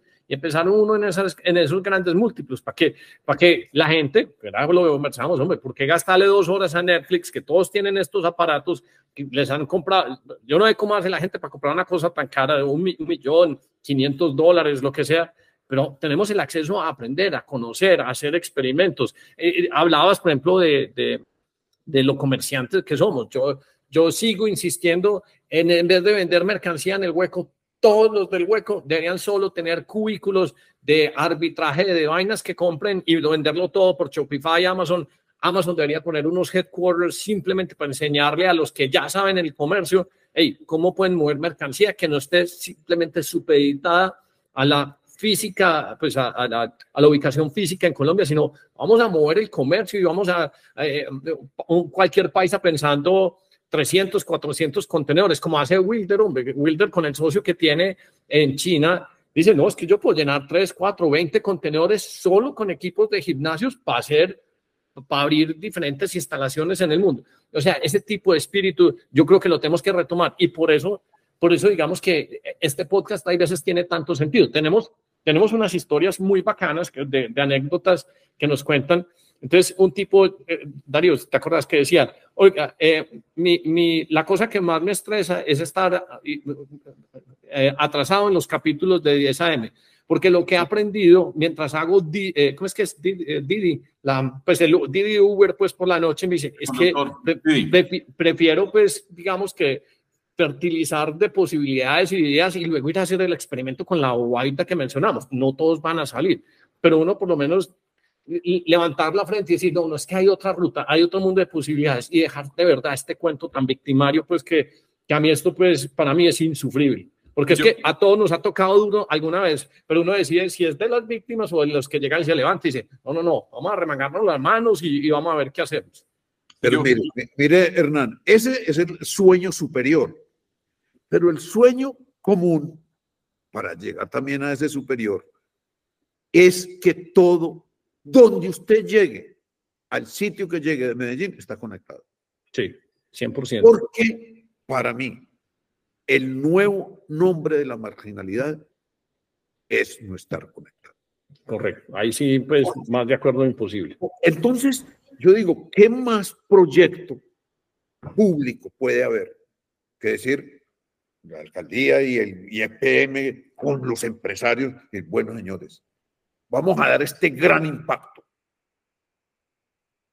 Medellín y, y de pronto el área metropolitana, porque está ahí toda, está conectada. Usted llegó a, en la calle y eso nos lleva a cincuenta mil cosas más, entre ellas, porque lógicamente le facilitará a los grandes empresarios, digamos, en la red, pues de estar conectados con todos. Es que deberíamos empezar, pues, en, en, en redes sociales se llama un thread, pero nosotros, Darío, terminamos el episodio y el que llegue hasta acá, deberíamos hacer, hey, Elon Musk, y lo escribimos en inglés, hey, Elon Musk, ¿qué descuento nos das para poner Starlink en todo Medellín? Y de ahí para adelante te lo coge a Ramiro, lo coge a Darío, lo, lo coge, llamamos a César, a, a, al amigo tuyo, Betancur, en el nodo, hey, por favor, necesitamos cien, hasta que el man lo vea, ya, man ya, no está ya está conversando con Milei y toda la cosa. Y nosotros decimos, es que nosotros no queremos gratis, nosotros lo vamos a pagar. Denos, denos un descuentico, pues, y empecé. Área metropolitana, no se preocupe, Starlink. ¿Listo? Claro. Muy bien. Ram, Ramiro, perdón. El metro. Ram, eh, yo quería hacer una pregunta, obviamente, sobre el metro nuevamente. Existió la discusión como existe hoy en día con el metro de Bogotá, que si soterrado, que si elevado, que si, por, que si a la mitad, que por el río, que por dónde. O sea, esa discusión se dio. Sí, claro. Entre otras cosas, porque fíjense que la visión del, de los empresarios antioqueños y de lo público, pues en esa unión, cuando se hizo eh, el ferrocarril, como deberían ser los ferrocarriles, hombre, iban por el lado del río. Entonces se dejó la franja para un transporte. Sin embargo, entonces eso está la franja hecha en todo el área metropolitana y ese retiro se dejó. Por ahí pasaba el, el, el ferrocarril de Antioquia, pero se dejó la franja para que eso a futuro, miren la visión, fuera un, un transporte eh, urbano. Y se empezó, por ejemplo, no estaba planteado pasar por el... por el centro de la manera como se pasó. Inclusive eso tiene muchas críticas porque es realmente un herir, digamos, todo un, todo una visión. Toda esa arqui arquitectura, sí. Arquitectura y todo eso, pero la gran verdad es que uno lo ve desde el punto de vista ya de la gente. Y es sí, por ahí es clave, donde circulan. Es clave. Entonces, eh, sí, sí se pensó si, si podía ser subterráneo. Sin embargo, Eh, se miró las, las posibilidades económicas y, y, no, y resultaba mejor de la forma como se hizo. Pero, pero es, acuérdense ustedes, ya en Europa, en España, por ejemplo, hay tres líneas hacia abajo. Sí, claro. Uh-huh. eh, nosotros tenemos que auscultar eso también. Las plazas se tienen que, que transformar en, en, en el, a, abajo, en, en centros comerciales y en, y en parqueaderos. Nos hacen falta parqueaderos, nos hacen falta baños públicos en, en, en las ciudades. Entonces, todo eso subterráneo hay que entenderlo. Sí, eh, sí, sí. Por ejemplo, miren qué lindo fue, y, y la gente no mira eso, porque como te digo, cuando ya la comida está servida, usted no se pregunta de dónde sacaron las cosas y cuánto trabajo dio por sacarla. En el centro de Medellín no hay cables, toda la red de servicios de subterránea. No les digo de dónde se entra a esa red subterránea porque nos daba mucho miedo. Ustedes se imaginan la época guerrillera, aún la del presidente Petro, eh, conocieran todos y volaran el centro de Medellín por debajo. Sí, claro. Eh, pero, pero todo eso es, es lo que hay que pensar y es lo que hay que pensar en grande. Miren ustedes, fíjense eh, lo que llaman el, cam el camellón de guanteros. Esta ha sido una, una idea de los empresarios antioqueños que no hemos, digamos, tenido la visión de aceptarla y hacer la realidad. Usted coja desde la treinta, okay, casi hasta la Universidad de Antioquia. Uh-huh. Y todo ese sector está prácticamente en un piso. Sí, sí, sí, sí, claro. Todos los servicios públicos.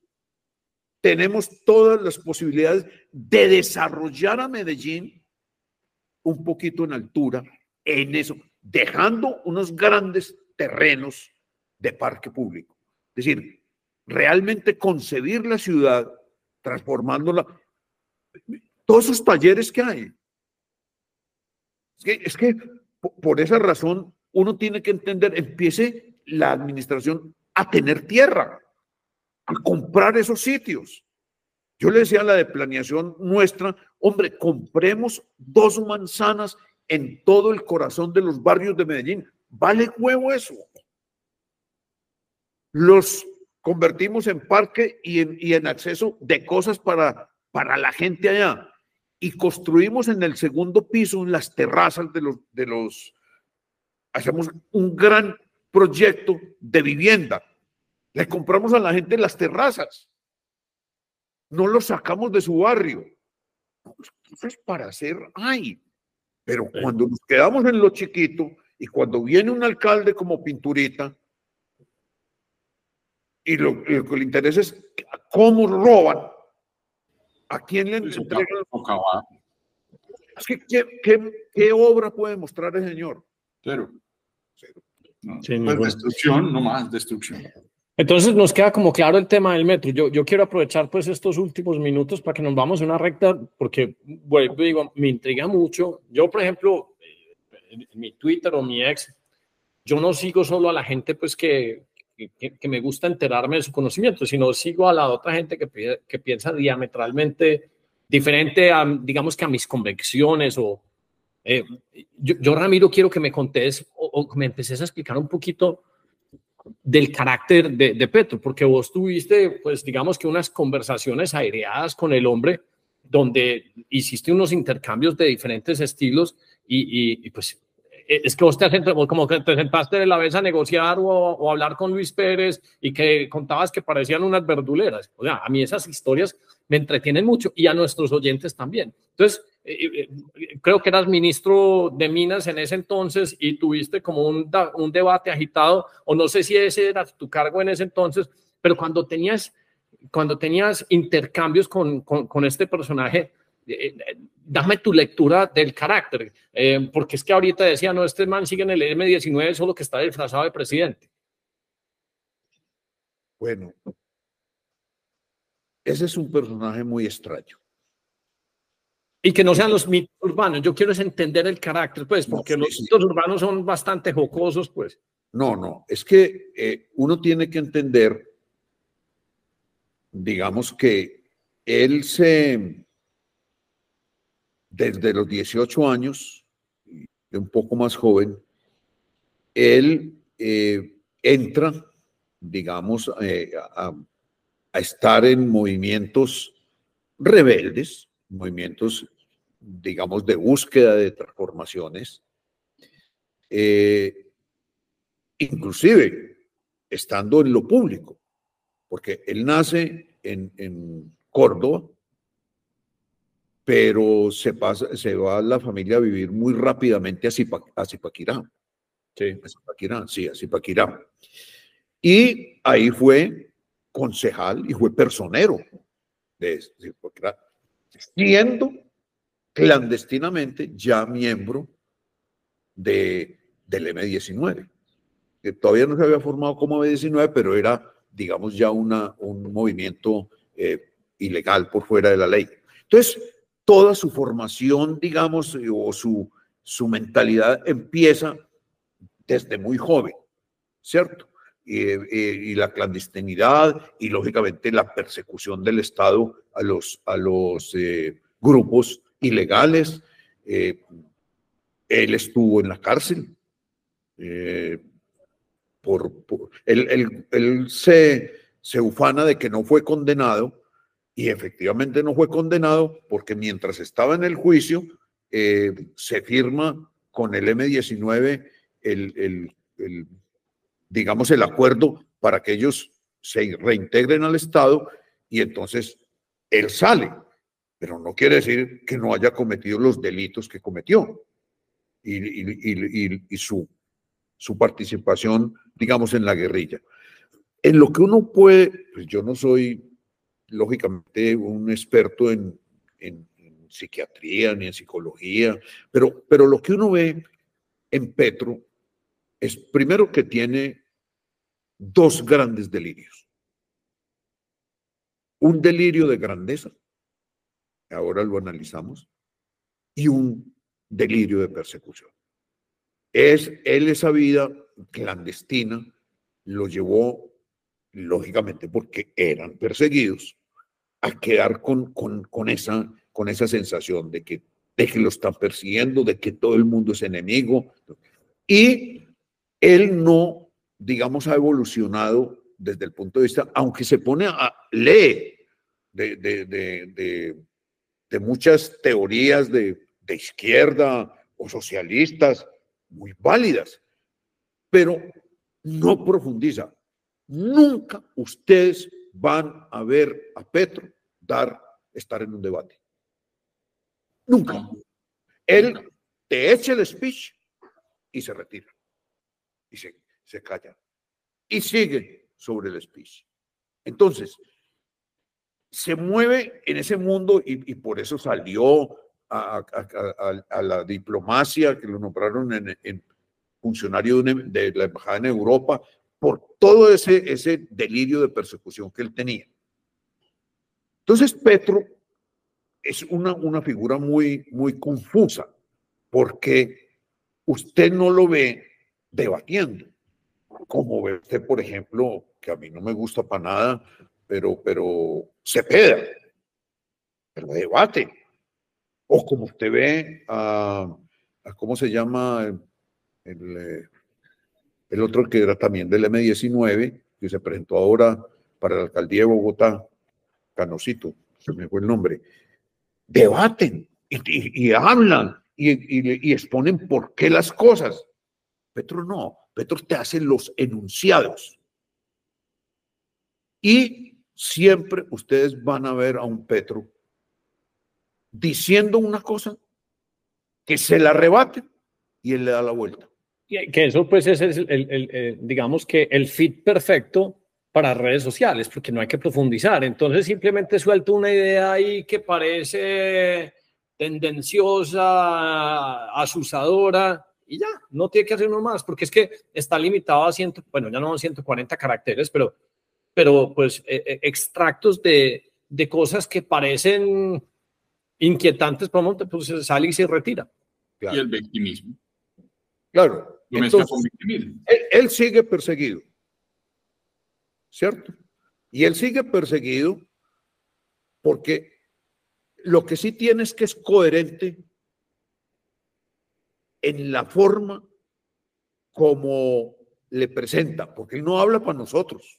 Ese es el gran error que nosotros hemos cometido. Sí, que sí, que sí. sí, entonces, sí. Porque nosotros decimos, ah, pero es que, mire, que tan, tan imbécil, ¿quién le va a creer eso? No, no es que no está hablando para nosotros, no está hablando para la academia. Sí, para la academia sí, sí, sí. La desprecia, porque es al servicio del capitalismo y de los, al, al sector privado lo desprecia. Y expresa ese desprecio para decir, usted simplemente lo que tiene es esclavos. Pero él, él no está hablando para nosotros. Él está hablando para ese nivel de gente que no tiene nada que perder. Entonces, cuando uno habla con... Pero, digo, pero usted, ¿cómo creen en lo que dice Petro? Y dice, ¿y qué perdemos nosotros? Y si, de, y si de pronto es cierto, y si de pronto lo va a hacer. Entonces, si no, si no lo hace, yo no quedo peor. Porque es que cuando uno no tiene nada que perder, puede arriesgar todo. De manera que eso es lo primero que tenemos que entender, y en eso nos gana el juego. No, no, no, nos gana porque tiene unas herramientas muy, muy berracas en este momento. Todas estas no, redes sí. sociales magnificadas, entonces como tener cincuenta mil soldados a toda hora sí. haciéndole una gestión de... de no, pero además de eso, plan. Pero pongámoslo antes, porque hoy es verdad y lo manejan perfecto. Y si ustedes ven la campaña presidencial, de segunda vuelta es impecable. Y lo, hablándole pues a la del servicio, abrazándola, lo cual él no hace normalmente. No, no le hace. Entonces, miren, ¿qué pasó el día después de las elecciones? Cuando él da ese discurso, como es él, grandilocuente, con toda pues su, su fantasía y sus cosas, pero diciendo, pero esto no lo voy a hacer solo. No, voy a llamar al acuerdo nacional y vamos a gobernar pues con los que quieran, pero yo voy a abrir. La conversación normal al otro día, hombre, no, miren que no es tan peligroso. Y entonces nos dormimos ahí en la, en la ponzoña. Y entonces nombra a quienes él cree que debía nombrar para utilizarlos de ministro, uh-huh. entre ellos Ocampo. Y Gaviria. Gaviria. No, pero Gaviria fue por estúpido. Es decir, uno no puede renunciar a la, a la rectoría de los Andes, primero, para una aventura. Él se creyó presidente y uno cuando se cree esas cosas, bueno, y fuera de eso, después, ¿cómo acepta el Ministerio de Educación a un gobierno en donde FECODER el que iba a mandar? Ir conociendo el Estado por dentro. Entonces, pero los nombra. ¿Pero para qué? Para echarlos. Porque él sabía, él, que en seis meses le sí. saca la reforma tributaria y para afuera. Y lo mismo esos. Y lo hizo. Para, para decir qué discurso. Señores, yo traté. Gobierno de unidad. Nombré ministros que no eran de mi resorte, pero no, no, no estaban de acuerdo con el gobierno, entonces se van. Tú no dices, pues claro, tiene toda la razón. Yo no voy a tener quien está en contra mío. Y así todo, lo tuerce. Yo les voy a contar un caso que es el que, al, al que se refiere Hernán. Yo era ministro de Minas y Energía y cuando llegué, estaba en debate en el Congreso el Código de Minas. Ese, ese, ese código de un, hacer un código de cualquier cosa, un código laboral, un código, digamos, de la justicia, es muy complejo porque es, es hacer, regular toda la materia de, de, del área, de salud, lo que sea. Entonces, lógicamente, eso tiene muchas aristas y tiene que tener mucha discusión. Normalmente, como eso conlleva eh, involucrado el presupuesto, los códigos son propuestos por el gobierno, porque no puede haber un gobierno, un, una ley, una norma que suponga un gasto que no lleve el aval de, del gobierno. Y ese código era de origen parlamentario, es decir, el, la iniciativa fue del Parlamento de presentar un nuevo Código de Minas para actualizar, lógicamente, las normas. Eh, nosotros no somos un país petrolero, pero somos un país con petróleo, que es muy distinto. Venezuela es un país petrolero, tiene, es decir, es el segundo o tercero del mundo. Eh, nosotros tenemos petróleo, pero no somos, no es pues esa fortaleza. Entonces, ese código, cuando yo llego, llevaba doscientos veintidós foros en, en el país. Lógicamente, yo de petróleos no había nada. Entonces, eh, el, el Hugo Serrano, que era el, el, el senador petrolero, siempre que empezaba un debate, eh, decía, ministro, usted como es un ministro eléctrico, usted sabe del sector eléctrico, usted no sabe nada del sector petrolero, y usted tiene toda la razón. Yo no distingo entre carbohidratos e hidrocarburos, pero no se preocupe, es que yo voy a aprenderle a usted, porque usted es el senador petrolero. De manera que, tranquilo, déjenme, yo apenas llevo quince días aquí, ¿no? no hombre, ¿cómo les parece? Nombran a un tipo de Aranjuez, ministro de Minas y Energía. Y yo me imaginé, pues, como perro rico. Y quince días y no, no, no, ni siquiera conocía el despacho, porque metido en el Congreso en citaciones. O sea, que un día les dije, hombre, no jodan, hombre. Les dije eso. Yo, yo vengo de Aranjuez, de la comuna nororiental. Llego a ministro y ustedes no me van a conocer ni en la oficina. No, déjenme ir si quieren, yo veo a ver quiénes son los que van a trabajar conmigo. Porque así es. La citación en el Congreso es una cosa tenaz. Y tres citaciones a la misma hora. Y entonces, como uno no puede... Yo les decía, les decía, miren, hombre, es que yo soy una de las personas de la antimatrinidad, pues no las tres. Entonces, ¿cómo voy a estar en tres citaciones simultáneas? Y no hay donde ubicuidad, pues, para estar ahí a toda hora. Entonces, por favor, nada. Entonces le hacen, no, entonces una moción de censura porque no vino aquí, pero sí estaban en la comisión quinta del Senado. Bueno, eso es así. Y yo le dije a, a mi viceministro de, de Energía, que era Luis Ernesto Mejía, que después fue ministro, espectacular, de los dueños de M A C, la batería, un ser sí. humano y un, un hombre muy formado, muy inteligente, espectacular muchacho Luis Ernesto. Y entonces le dije, hombre, encargado, yo, tenía, yo llegué con un problema del sector eléctrico muy grave, porque se iba a apagar el país. Todas, las, todas las, las electrificadoras de la costa, me perdonan los costeños, pero es que ellos sí están en, en, enseñados a sacarle plata al Estado. Siempre el Estado, consuetudinariamente, tenía que sacar trescientos o cuatrocientos mil millones para salvar todo el sector eléctrico de la costa. Mientras nosotros aquí teníamos una empresa creada por nosotros, que presta todos los servicios públicos domiciliarios ella sola, del municipio, eficiente, y que le pasa un platal. Eso era en mil novecientos noventa y uno, cuando estabas cuidando el apagón. No. Eso o noventa y uno o noventa y dos. noventa y uno fue el apagón. No, no, yo estaba ya en el dos mil uno. Ah, ok. En el, en el dos mil uno de, de ministro. Pero iba a haber apagón. ¿Otra vez?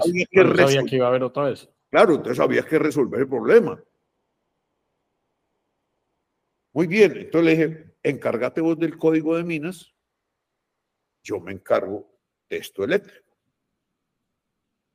Y un día, un viernes, ya faltaba el último debate, que era en la Cámara de Representantes.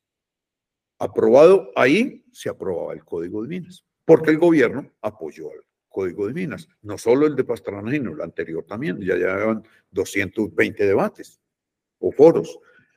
Entonces, yo los viernes, por a las cinco, me venía para Medellín, cuando no tenía pues nada que o ir a otra región o algo. Y me llama la de comunicaciones, me ministro, acaba el, el representante Petro, el representante de la Cámara, eh, de dar una rueda de prensa diciendo que el martes va a denunciar en el Congreso la verdadera razón por la cual el gobierno de Pastrana está apoyando el Código de Minas. Entonces, ahí va a dar toda la razón de, de por qué se está y qué es lo que se está tejiendo. Miren ustedes, viernes a las cinco de la tarde. Entonces, lógicamente el fin de semana, ¿cuál es el escándalo? ¿Y cuáles son los titulares? El representante Petro va a denunciar y va a decirle al país cuál es la verdadera razón y cuáles son los negociados que hay detrás de, de la aprobación del Código de Minas. Entonces yo dije, si te me ruedas, yo me devuelvo. Entonces, los periodistas eran muy amigos, cubrían el ministerio, todos los medios, llegaron a la rueda de prensa, eran las cinco y media de la tarde. Yo les dije, me acabo de enterarme de que el representante Petro les dio una rueda de prensa y que dijo esto y esto y esto. Y yo quiero decirles que el representante Petro tiene razón. El, el tío del presidente Pastrana tiene intereses en una empresa del sector minero energético. Hace seis meses compró el cinco por ciento de la ladrillera Santa Fe. ¿Usted se imagina? Que hace cuatro años se está discutiendo un código de minas, que es de origen parlamentario, y que uno hace un código para favorecer a un señor que tiene el cinco por ciento de una ladrillera. Por Dios. Esa es la dimensión de Petro. De una mentira, bueno, o sea, era verdad eso que, que tenía ese cinco por ciento, pero por Dios, es totalmente desproporcionado y loco. Pero a él no le importa. Él lanza al viernes la acusación y va y hace un discurso sobre el interés del, del... y nos dice cuál es el interés. Claro, entonces llegamos el martes. Y, y empezó el debate y él empezó pues a, a poner cositas. Todavía no el grueso de su intervención. Pero entonces eh, me dieron la palabra a mí antes y yo hice una intervención. Y le dije, y dije, el representante Petro hizo el viernes pasado una rueda de prensa para denunciar esto. Y yo les voy a decir qué, era, qué es lo que realmente hay. Les conté pues toda la historia y le dije, efectivamente, el tío del presidente Pastrana compró el cinco por ciento de la ladrillera Santa Fe. Este código es de origen de ustedes. Y es desproporcionado, loco, decir que todo el Estado se mueve para favorecer a un señor que compró un cinco por ciento de una ladrillera. Claro, oiga, se, se le desbarató todo. Y yo le dije al representante Petro, cuando uno se desmoviliza, se desmoviliza también éticamente. Y usted es un mentiroso. Usted de una mentira repetida hace una verdad. Y le podemos poner todos los casos en donde usted habla, da un, un, un lío con un, una serie de cosas y se retira. Porque usted no enfrenta el debate. Eso es lo que usted hizo con el Código de Minas. Por supuesto, aprobado en el Código de Minas, que venía pues discutido en todas las comisiones. Entonces Petro, fuera de su delirio de persecución, es su delirio de grandeza. Yo estoy tratando de, de pensar a qué es lo que se me parece, pero es que es como si me hubiera visto alguna de estas películas mitológicas, eh, es como un agente del caos. O sea, mientras exista el caos, claro. Él, él está arriba, es el agente del caos, porque claro. No tiene que, o sea, no, o sea, no, no, cualquier no es, cosa. No es mientras divide, divide. Él, lo, él lo crea. Sí. Divide y vencerás. Él crea el caos. Entonces, mientras más caos hay, entonces mejor está él, y esa es su fuerza, pues, o sea, crea caos y él entonces está como encima de la espuma de todo ese revuelto y, y, y de todas esas cosas. Por eso es que ninguna idea tiene que ser profunda, sino simplemente lanzo este dardito. Y, y como ya tiene un público, pues, que es muy fiel, y como vos decís, no tiene nada que perder. Claro, entonces, hay, mientras exista caos, él está ahí arriba. Atrás ya hay todo un andamiaje. Y, y un andamiaje que maneja bien el, el, el, el, lo que tú decías, es todas unas empresas trabajando para él. Pero miren, yo quiero contarles esto, porque esto me muero de ganas de contarlo. Me gusta. He leído un libro que se llama En el poder y en la enfermedad. Ese libro lo escribe David Owen. David Owen fue secretario o ministro pues, de salud en el Reino Unido. Fue ministro de Economía y fue ministro de Relaciones Exteriores, médico. Entonces no estamos hablando pues, de un aparecido. No sabe cosas el hombre. Y escribe que les recomiendo ese libro. En el poder y en la enfermedad. Y él lo que trata es de, de contarnos las enfermedades que han sufrido quienes lo han manejado el mundo en, en determinada época. Está, está interesante de, ese libro. De, de John F. Kennedy, de Mitterrand, de todos. Y, y te dice, ese señor tenía esto, por ejemplo. Eh, Kennedy lo que tenía era un problema de espalda. Ah, sí, vivía, empe, vivía empepaba todo. Vivía en el suelo también. Vivía en el Entonces suelo. Llegaba, llegaba a las reuniones como un zombie. y, y empieza a hablar de todos y desarrolla el, el, el, como la teoría del síndrome de Ibrus o Ibris. Ok. Que está en la literatura griega, era más en, en, en, en los dramas. Es el Ibris, es el poderoso, el que se siente único, que se siente Dios, y tiene unas características.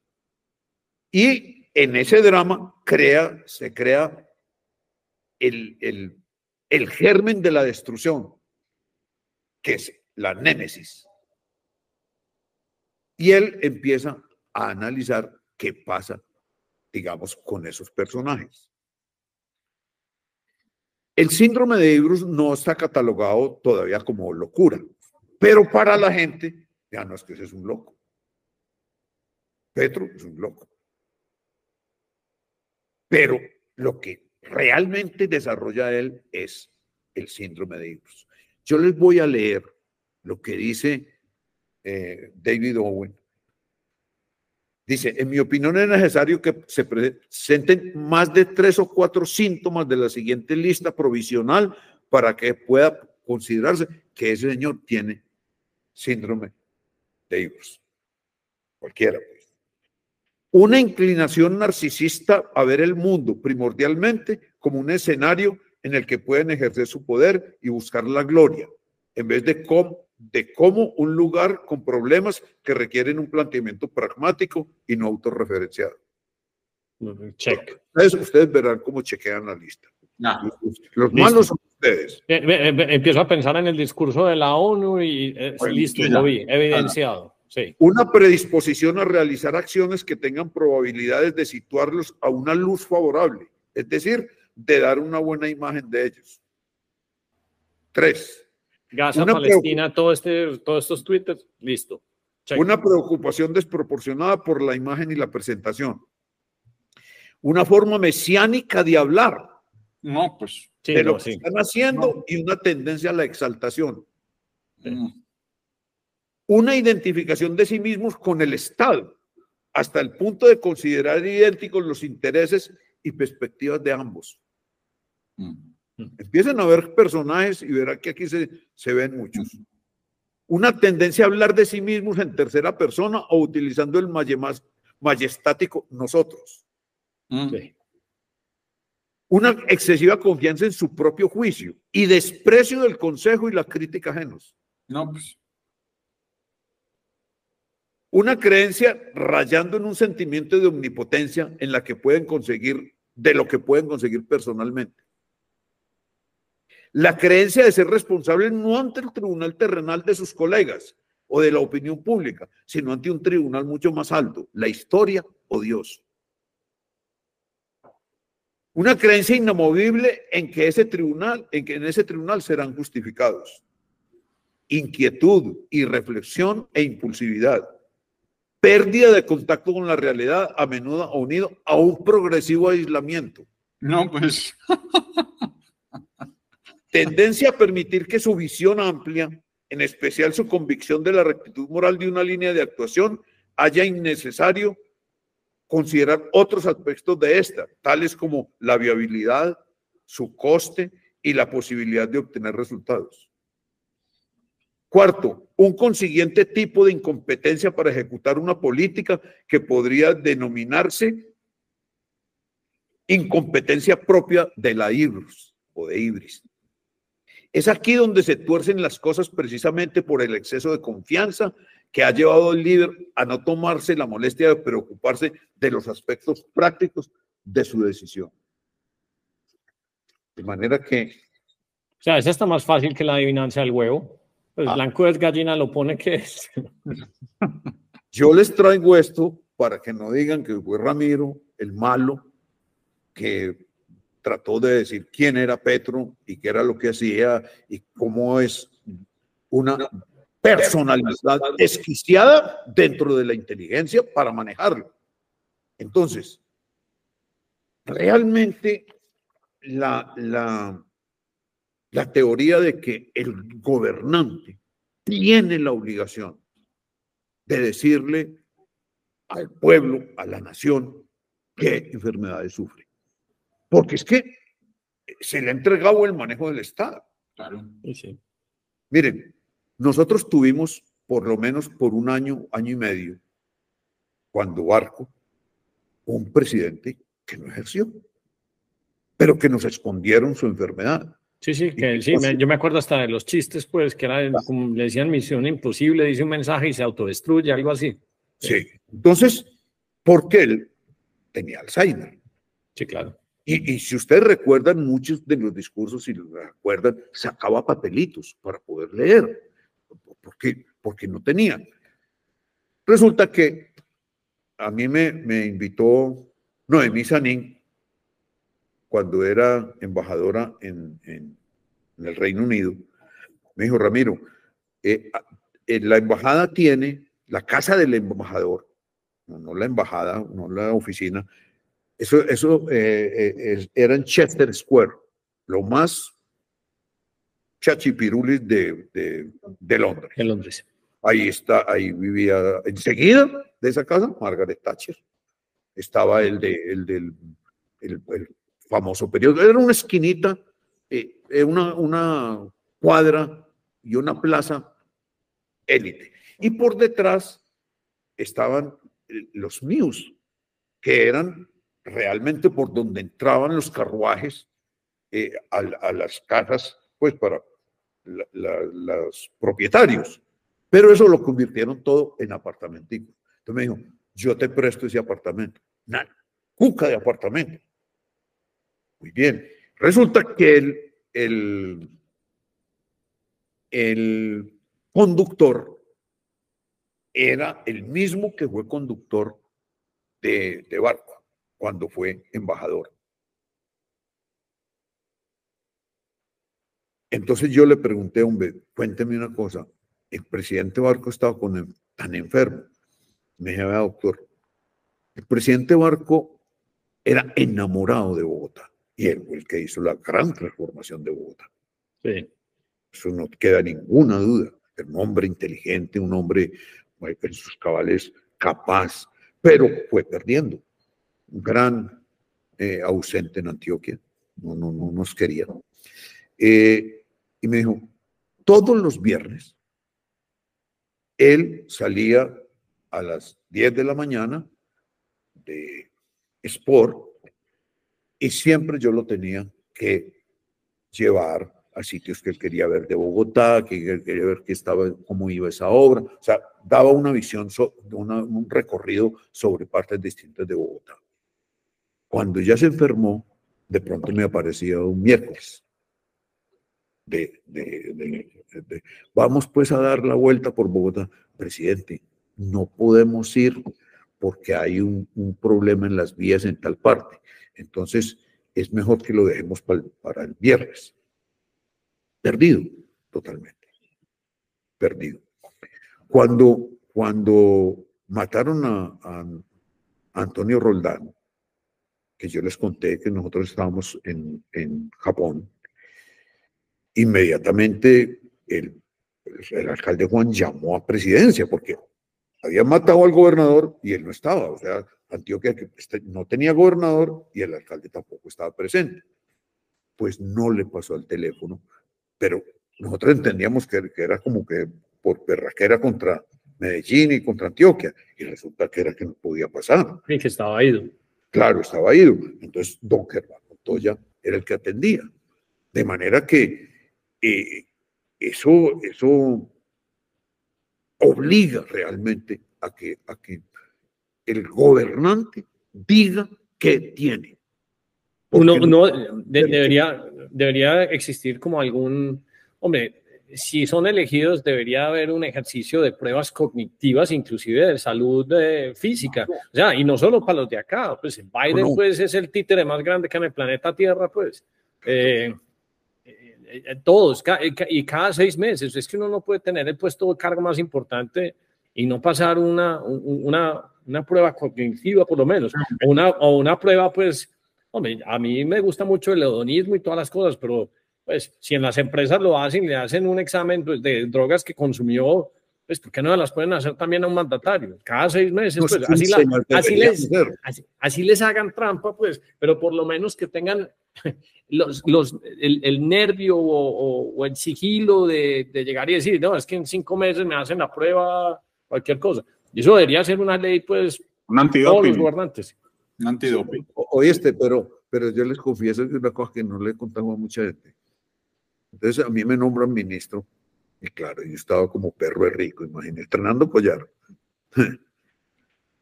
Y por a los cuatro días me dice una funcionaria, eh, ministro, eh, díganos en qué momento puede hacer el examen médico. Y le dije, ¿qué? ¿Para qué? Yo, no, pues el examen médico, Ingrid, no jodas, yo ya me posesioné. ¿Usted cree que yo voy a hacer examen médico para que de pronto me den nombre? No. Claro que no tenía pues nada, pero... Pero sí, hombre, yo creo que, que nosotros tenemos derecho a saber qué pasa con Petro. No, es que uno mira, uno, uno mira como, como escribe y uno dice, eh, yo por ejemplo soy muy olímpico para escribir, pero yo sé cuáles son los errores de Pérez y de velocidad, y hay otros errores que son como de coherencia, y de que es esta vaina tan extraña que, que está escribiendo el mandatario de un país. Eso pero, no, es, pero ese no es un ejemplo válido, Hernán. Porque toda tu audiencia sabe que vos no sos cuerdo. Eso, eso, eso también. Ahí ya eso, lo mató. También, eso también es cierto. Esperate que me pongo como Luis Pérez y me empezara a... Es, es un cuerdo, no, pero es un cuerdo inteligente, que es lo, lo, lo malo. Bueno, bueno. No, esta, hombre, Ramiro, yo creo que pues vos cada tres meses nos va a tocar hacer podcast con vos, pues porque es que tenés muchas historias. No, ya no, le pegamos si, a las dos horas. ¿Quiere que le cuente la de Conmebol? No quería. No, yo creo, pero... Yo, pero no, pero es que... No, porque es que ya nos tenemos que ir. Acordate que ah, bueno. tenemos un almuercito con gente esperándonos. Entonces, por eso ah, te digo que es que nos va a tocar, nos va a tocar la, la Conmebol, que eso pues es como peor que la mafia siciliana, pues. Pero para que nos sumes otra historia de eso, entonces la dejamos como a rebocas. La gente quiere oír más historias de Ramiro, pues entonces en los comentarios, sí, y él tiene pues eso, pues escaso no es de historias. Que nos esperen como el presidente. Exacto, exacto. Sí, sí. Bueno, a ustedes, gracias, hombre, por oír toda esta cháchara. Hombre, Ramiro, muchas gracias. Muchas gracias, Ramiro.